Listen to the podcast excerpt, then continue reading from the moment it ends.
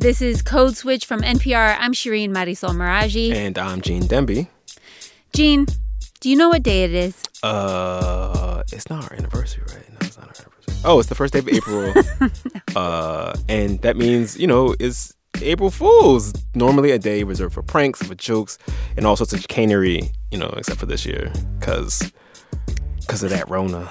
Yes, paying such close attention to the corona pandemic has wrenched our attention away from a few other things, like the fact that it is April Fool's Day. But more importantly, it's Census Day. Census Day, turn up, turn up. Uh, Census Day is supposed to be filled with kickoff parties and events and all sorts of social engagement around getting people amped to fill out the census. Shireen, remember back before in the old days, the good old days when we used to go outside to party and socialize? Remember those times? Yes, the good old days of January 2020. I miss those days. By the way, Gene, the Cupid shuffle's got nothing on the census shuffle. Okay. okay. So when we get out of here, I'll teach you that. Six feet apart. By That's Zoom. right. Um, obviously, I'm joking. There's no such thing as a census shuffle. It'd be totally dull. But it is true that Census Day is supposed to gin up excitement about filling out the census. And here's a quote from an invite to a now canceled Census Day event that was supposed to take place in St. Paul, Minnesota. Quote, there may be trivia, there may be swag, there will definitely be data. And as fun as that sounds, that is no longer happening. And lots of community events like this have been canceled all across the country. And all of that is messing with this big logistical undertaking. Y'all know the deal. Once a decade, the Census Bureau tries to count every single person living in the US. And as we discussed before in the pod, that endeavor is not just about numbers, it's about power. The census helps determine political representation, how trillions Yes. of dollars in federal money gets distributed to places like schools and public hospitals. The census is about power, money, and respect for our communities. And remember, the citizenship question is off the census. No matter what anybody tells you, immigrants with or without papers count too. Mi gente presente. Cardi. Uh, that was Cardi. Cardi B. she was in this ad for the census, and I've been seeing lots of ads like this on uh, Instagram and YouTube. Uh, I think we've all been spending a lot of time on Instagram and YouTube lately, um, and hearing Yes. these ads on the radio. And one thing I've noticed, Shireen, is that the vast majority of the people in these ads, they seem to be brown people. And there are reasons for that. Communities of color have historically been undercounted on the census. Our numbers are never quite what they should be. We're more likely to live in multifamily housing, which is often miscounted. Census outreach to people of color hasn't been all that good in the past. And there's a very big reason, which is fear. Right. So there are a lot of reasons people feel uncomfortable giving the US government a whole bunch of detailed personal information about their identities or encouraging other people to do the same. People like Nicole. given the current political climate. There's no way that I can say, yes, fill this out, you will be safe. And people like Sarah. I'm mostly afraid of filling out the part of the census that asks me to state my ethnicity. Um, I am Arab American, and it is no secret that there is a level of surveillance already on Arab American communities. And you're going to meet both of them in a second. And we're also going to hear from people who say that despite all that fear, filling out the census is crucial, especially for people of color. You know, one of the things that we've been telling our community is that if there was ever a time that we saw the direct effects and the direct impact of a full count, it's now. the same intensity, the same passion that people should have about voting, they should have about responding to the census. It's that important. So that's what we're talking about today the tension that comes up when people need the government in order to access resources and to participate in civil society, but also fear the government. It's the first up in Code Switch's month long look at who we are and who counts in 2020. And to get into all this, we have our teammate Karen Grigsby Bates. What's good, KGB? Hey, you two. So So, Karen, you've been looking into why some communities of color have been afraid or at least uncomfortable with filling out the U.S. Census. What'd you find?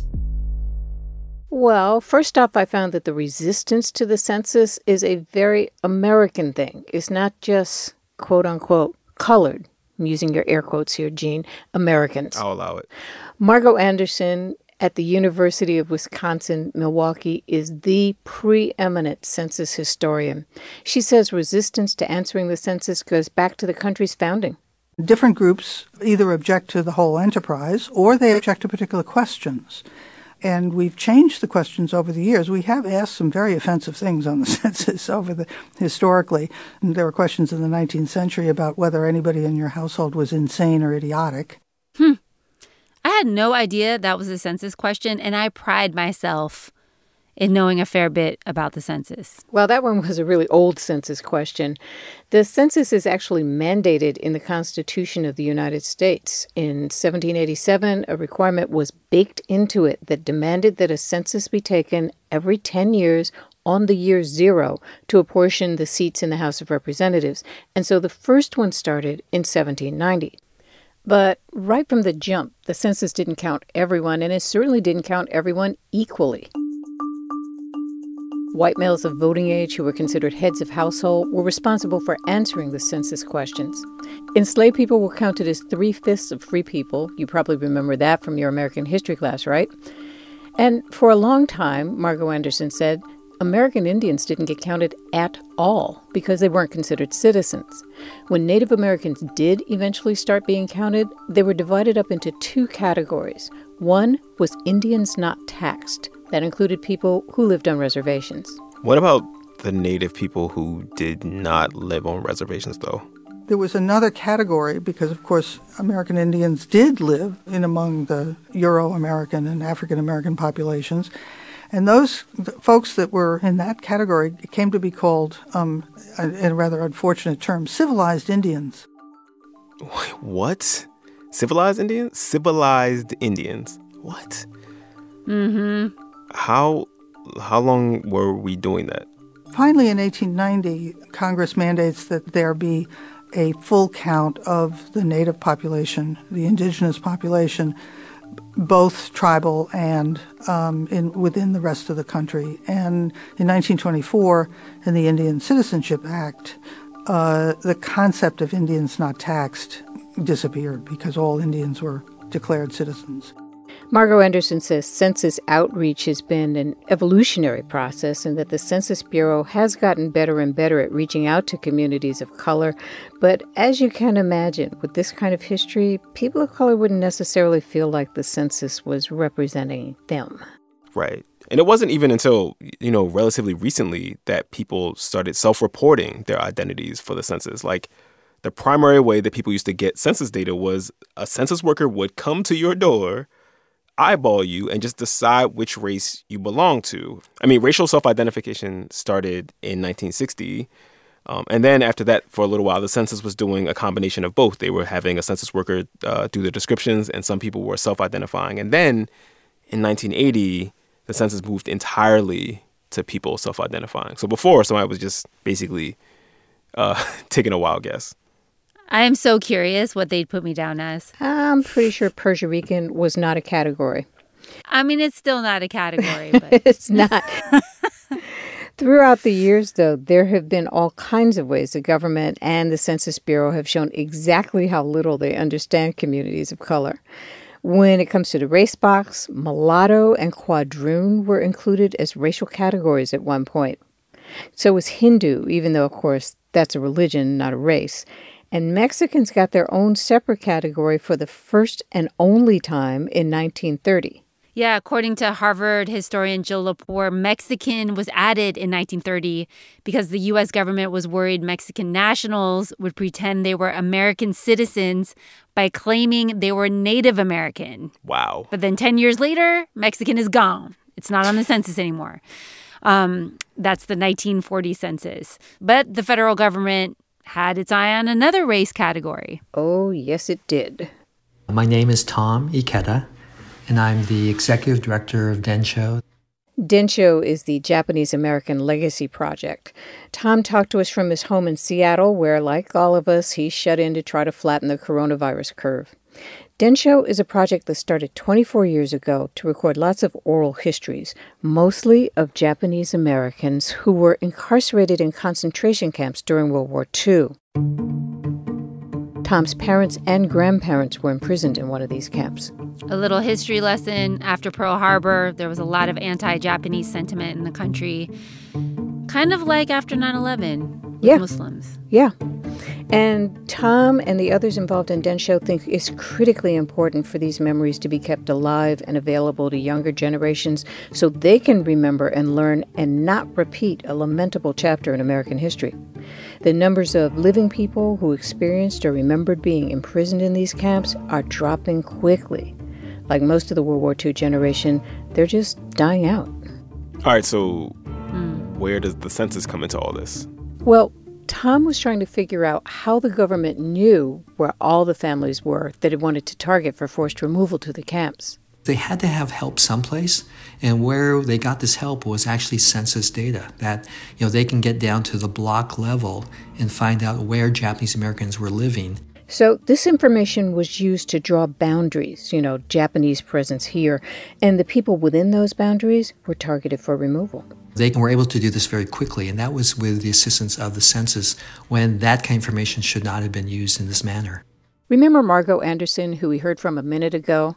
This was her baby. She dug relentlessly through mountains of census information to reveal the role census information had in wrongfully incarcerating some 120,000 people of Japanese ancestry, most of them U.S. citizens, from their homes on the West Coast. How does something like that happen when census information is supposed to be confidential? What happened?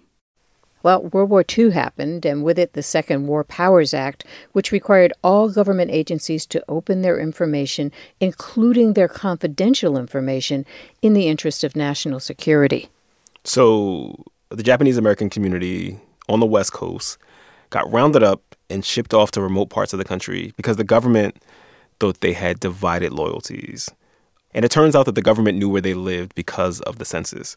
So hmm. that would probably make me very, very, very hesitant to give the census my info. Me too. There were also some German and Italian immigrants who spent time in these camps, but fewer, like a tenth of the number of people of Japanese descent who were wrongfully imprisoned. So it makes sense that people are concerned about the census, especially people of color. Yeah, there have been enough bad things that our communities have experienced that we've got long collective memories about. Indian boarding schools, the Tuskegee experiment, illegal surveillance of mosques, these World War II concentration camps. We've talked before on the show about the huge outcry that happened when Commerce Secretary Wilbur Ross wanted to add a question to the census asking about people's citizenship status. The census is actually part of the Commerce Department. I don't get that, but it is. That effort was ultimately unsuccessful. As Cardi B has been reminding people, I love her. And not because the Trump administration didn't push really, really hard for it. And a number of people from Japanese American organizations raised the alarm and helped defeat inclusion of that question. Here's Tom Ikeda again. We said, um, this is not a good question to ask. Um, um, in the census, and in particular because it could be used against immigrants. And furthermore, it could also be uh, a threat that would keep immigrants from participating in the in the uh, census because they know that the government could use this information in in different ways. Just as they did to his family. When we come back, we're going to talk more about fear and the U.S. Census and we'll talk to someone whose job it is to encourage people to fill out the census. Except she says she can't, in good conscience, do that this year. Stay with us.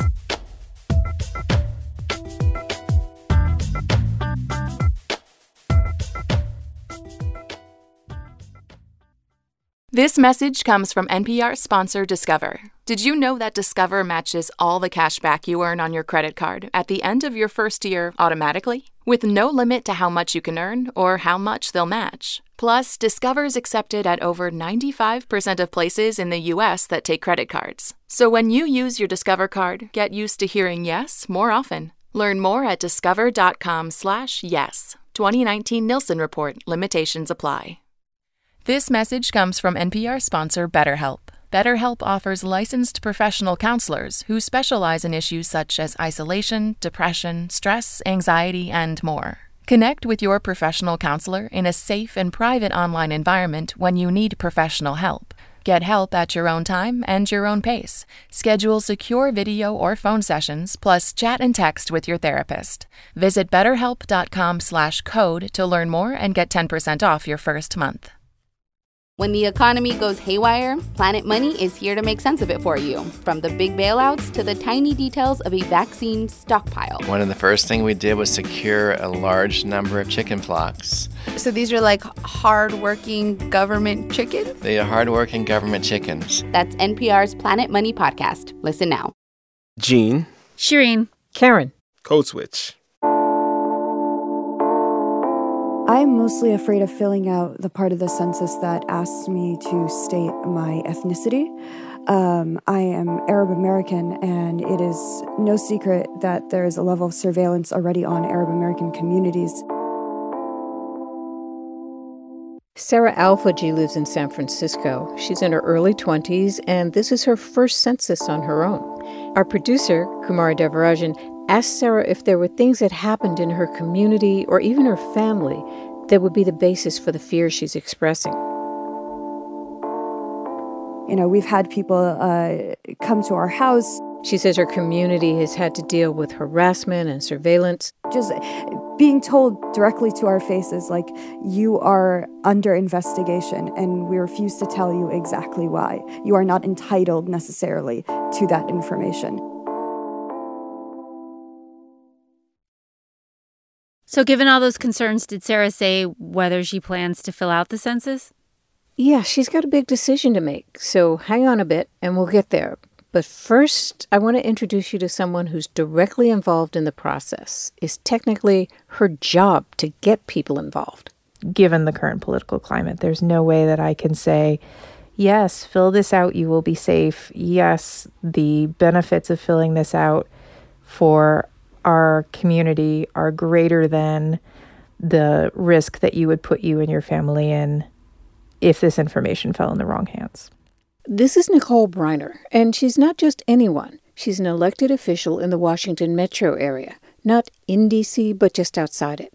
As part of her role, she volunteers on a committee that does census outreach.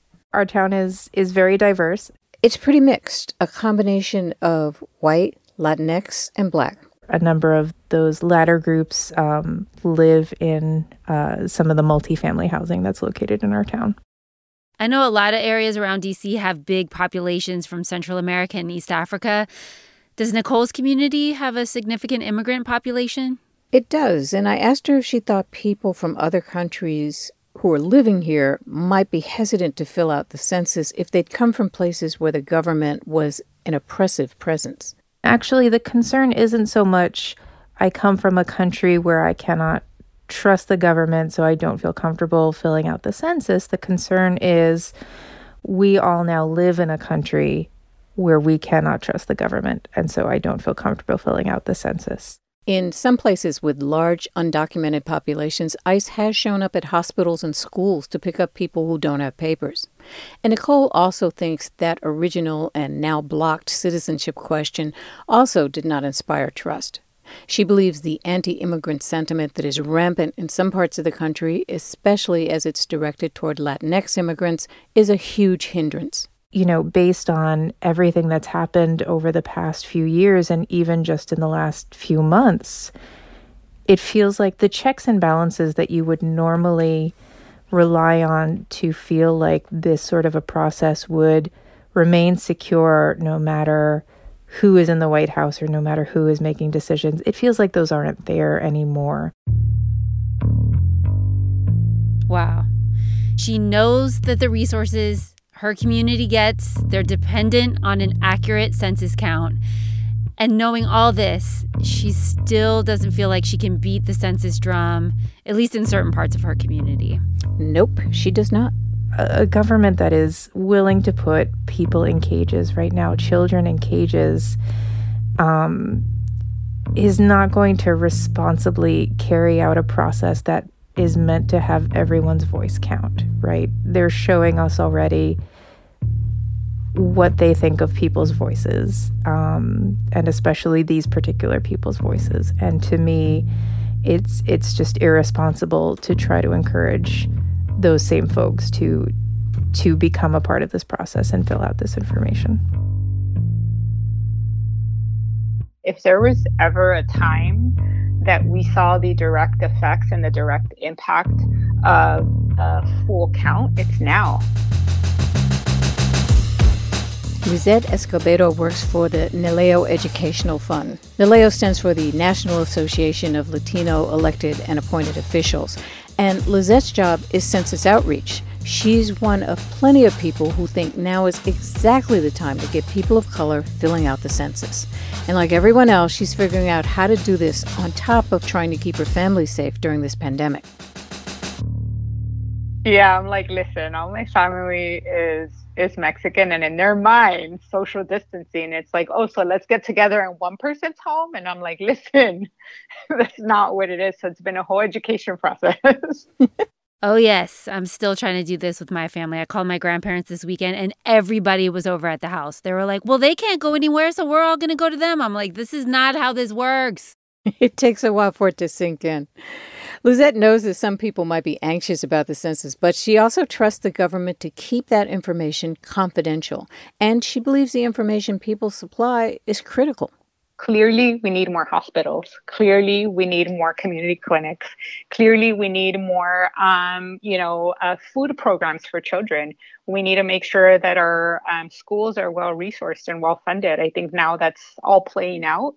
And so, if there was ever a time to encourage folks to participate and not discourage them, it's it's now. So Lizette works for a group that's supposed to represent Latinx people. Yep. Um, but given the stuff Nicole has been worried about um, and the stuff we've heard about misuse of information, um, how does Lizette think about those things? Like, she, is she not worried that those might be legitimate problems and concerns? Well, she's not worried herself, but she knows some people will be anxious. We can't dismiss the fact that our community is scared. And we can't dismiss the fact that Latinos and immigrants have been under attack. But there's a but. Lizette says there are a bunch of organizations across the country, including Lizette's organization, NALEO, MALDEF, the Mexican American Legal Defense and Educational Fund, Asian Americans Advancing Justice, and the NAACP that have joined together to act as watchdogs. Okay, so what do watchdogs do in this case? Well, they'll be ready with hotlines and websites to answer questions from people who might be worried about whether their information will be protected and to take immediate legal action if they hear about anything suspicious. Who are you going to call? Census busters, yes. we have our communities back, right? And so we want to make sure that if folks see anything or hear anything, even if it's disinformation, misinformation to that end, that um, they're connecting with us and that we have the legal experts behind it to make sure that our communities feel safe and protected. There's one thing in particular that makes Lizette feel safe about the census. It's also what makes Michael Cook, the Chief Public Information Officer at the Census Bureau, feel safe. Title 13. Title 13. Quick explanatory comma for Title 13.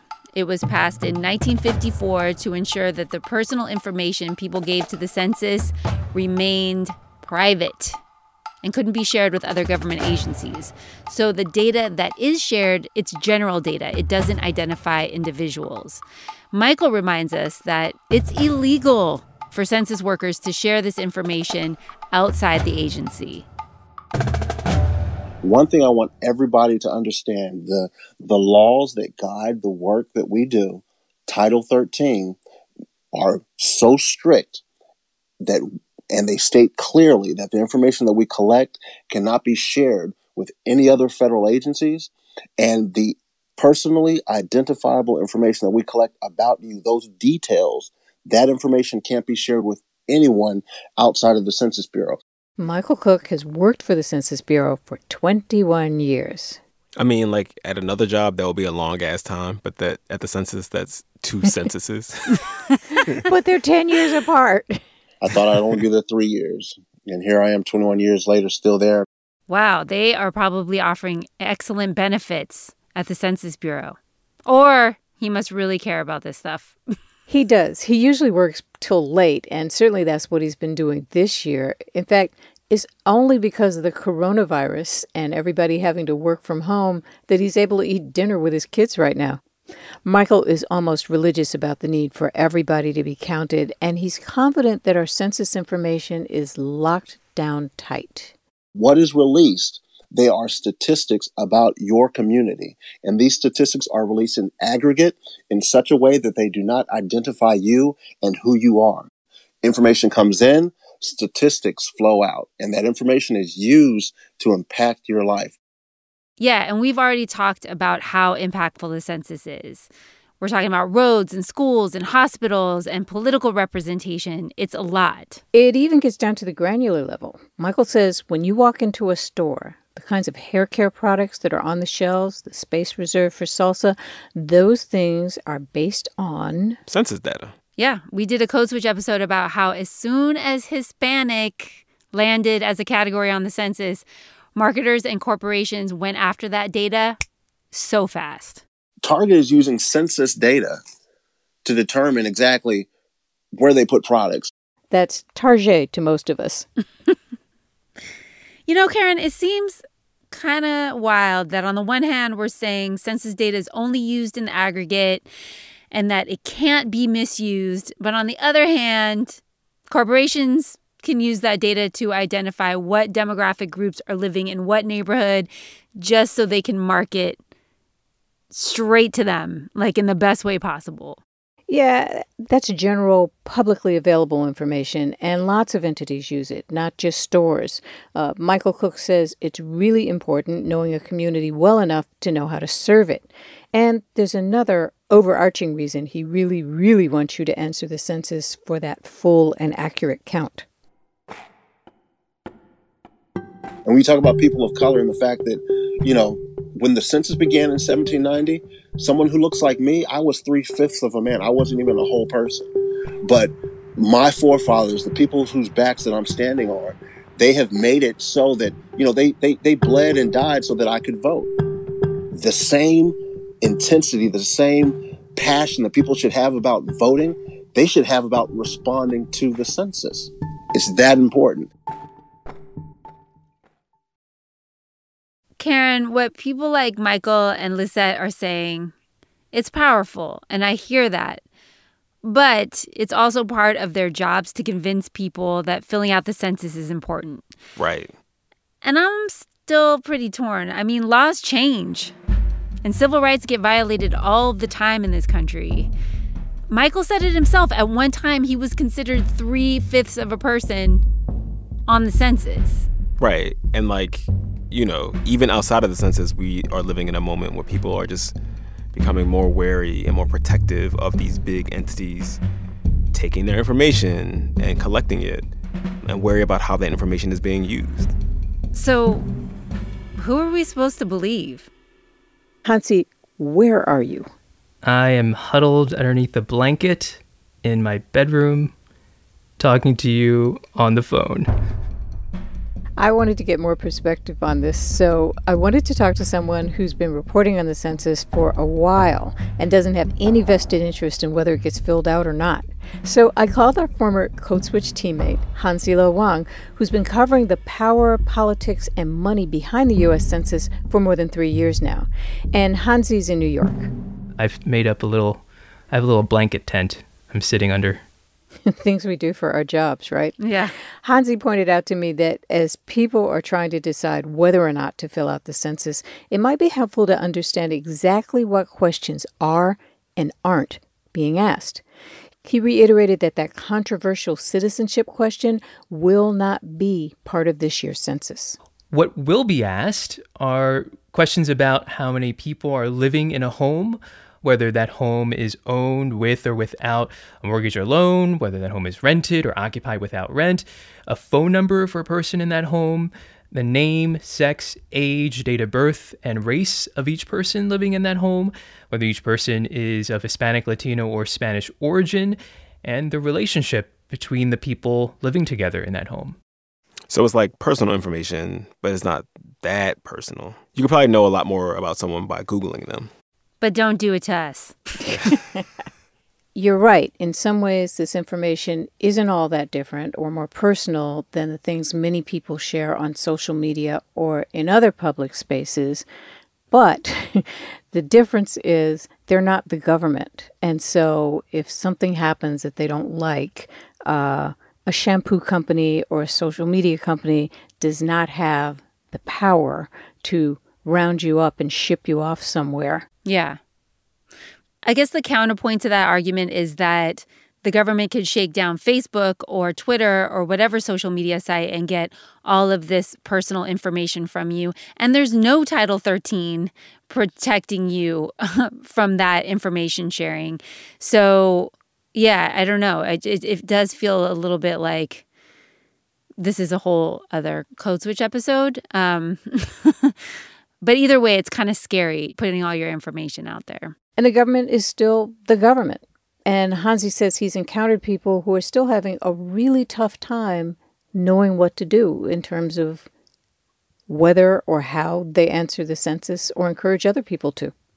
I was at a gathering of faith leaders from around the country at the National Cathedral in Washington, D.C. back in February and it was an event the Census Bureau put together trying to uh, rally support and encourage different leaders from different houses of worship to uh, talk about the census uh, amongst their congregants. And, and ultimately, that discussion turned when a few folks stood up and said, essentially, you know, I'm really concerned. What, what, what can I tell my congregants? At a time when there is increased immigration enforcement in our communities and so many members of our congregations, uh, this is this is top of their mind. This is a challenge uh, amongst what the Census Bureau calls trusted voices, and a lot of these trusted voices uh, have I've heard from them that they're concerned about can we really do this in good faith and encourage people to participate in the census where they themselves are not sure if they're putting their credibility on the line. On the other hand, it's a real push and pull. It's it's a real conundrum because all of these community leaders know firsthand how important this data are. They are walking a really fine line. It's a very fine line and it's at a time when where demographers are saying the country is getting browner. But if the numbers don't ultimately show that after the 2020 census, we could be left with these these multiple realities of on paper we look like one country and in certain communities we're living a different reality. Which gets at what Sarah Alfaji was saying to us. Uh, she's the young woman we heard from before who was considering whether or not to fill out the census form for the first time. Um, she was saying that there's this lived experience she has as an Arab American and that's very different from the way that her identity gets written down on a census form. None of the options feel correct. Uh, it feels really weird filling out my race under white because that is the only place where I'm considered white. That double vision of the United States is something the Census Bureau is still grappling with, and it's one of many, many big picture issues on the line here. When we're talking about the census, we're talking about very high stakes because it is only done once every 10 years. 10 years, a decade's worth of implications. This impacts how voting districts are redrawn. This impacts how an estimated 1.5 trillion with a T dollars a year in federal funding goes out to Medicare, Medicaid, schools, roads, other public services. And these numbers also determine each state's share of congressional seats and electoral college votes for the next 10 years. And so we use these numbers to reset the political map that we all have to live under through 2030. Oh, and there's one more thing the coronavirus. Ah, I thought we were going to get through the rest of this episode without mentioning that, but yes, the coronavirus. Yep, all of the plans that people at the Census Bureau and all of these advocacy groups, everything that they had planned to do, working with faith leaders, door knocking, events, organizing, person to person contact. All of that has stopped because people are worried about their health. Yeah, there already was a really high risk of undercounting people of color, immigrants, other historically undercounted groups, uh, because decade after decade, the numbers showed there has not been a fair census count. And so you have now this pandemic that really exacerbates existing challenges. All of that aside, Sarah Alfajee says she's made her decision. I, I'm still uneasy, but I think I've hit a point now where I will fill out the census, even if I feel as though other repercussions may come with it. Isn't that, you know, a pretty good encapsulation of what it means to be a person of color, engaging with things that are supposed to be your civic duty? Like a sense of responsibility coupled with mm-hmm. a whole lot of side eye.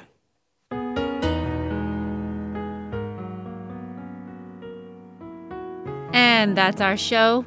And since we're talking about who counts all month long, we thought the song Giving Us Life would be a little bit of a throwback about counting.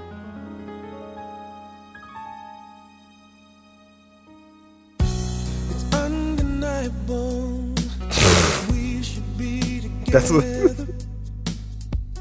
wow. Uh, that's back at one by Brian McKnight. If you did not know, let's trade lives. Uh, it really doesn't have anything to do with what we're talking about. Uh, is it a jam? It's not a jam. it,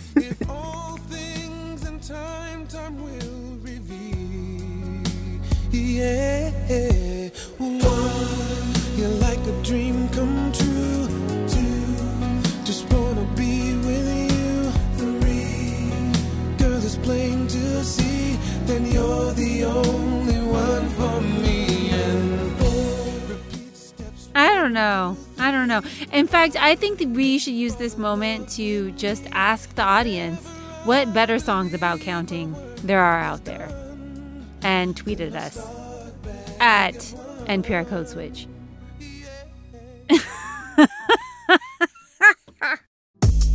this episode was produced by Kumari Devarajan and edited by Leah Donnella and Steve Drummond. And shout out to the rest of the Code Switch family. Jess Kung, Natalie Escobar, and L.A. Johnson. Our interns are Diane Lugo and Isabella Rosario. I'm Gene Demby. Be easy, y'all, and stay safe. I'm Karen Grigsby Bates. Wash your hands. Stay inside. And I'm Shireen Marisol Meraji. Practice social distancing. Actually, don't practice, just do it. There's no try, there is only do. Six feet or more. Peace. One. I hate you for getting that song stuck in my head. I oh. never like that song. I hate that song. Hate, hate, hate, hate, hate. Oh my god. I'm Charla. I'm Lauren, and we are bringing you the Secret Lives of Black Women, which is a space for us to talk and communicate with other Black women that we know and admire to figure out how to live our best lives. We'll be peeling back the layers and we'll have honest conversations about depression, anxiety, love, sex, money, and everything in between. It's a spot for us to get real about what it means to be black, to be a woman, and to survive in the chaos that is America. Subscribe now in Stitcher, Apple Podcasts, or wherever you listen.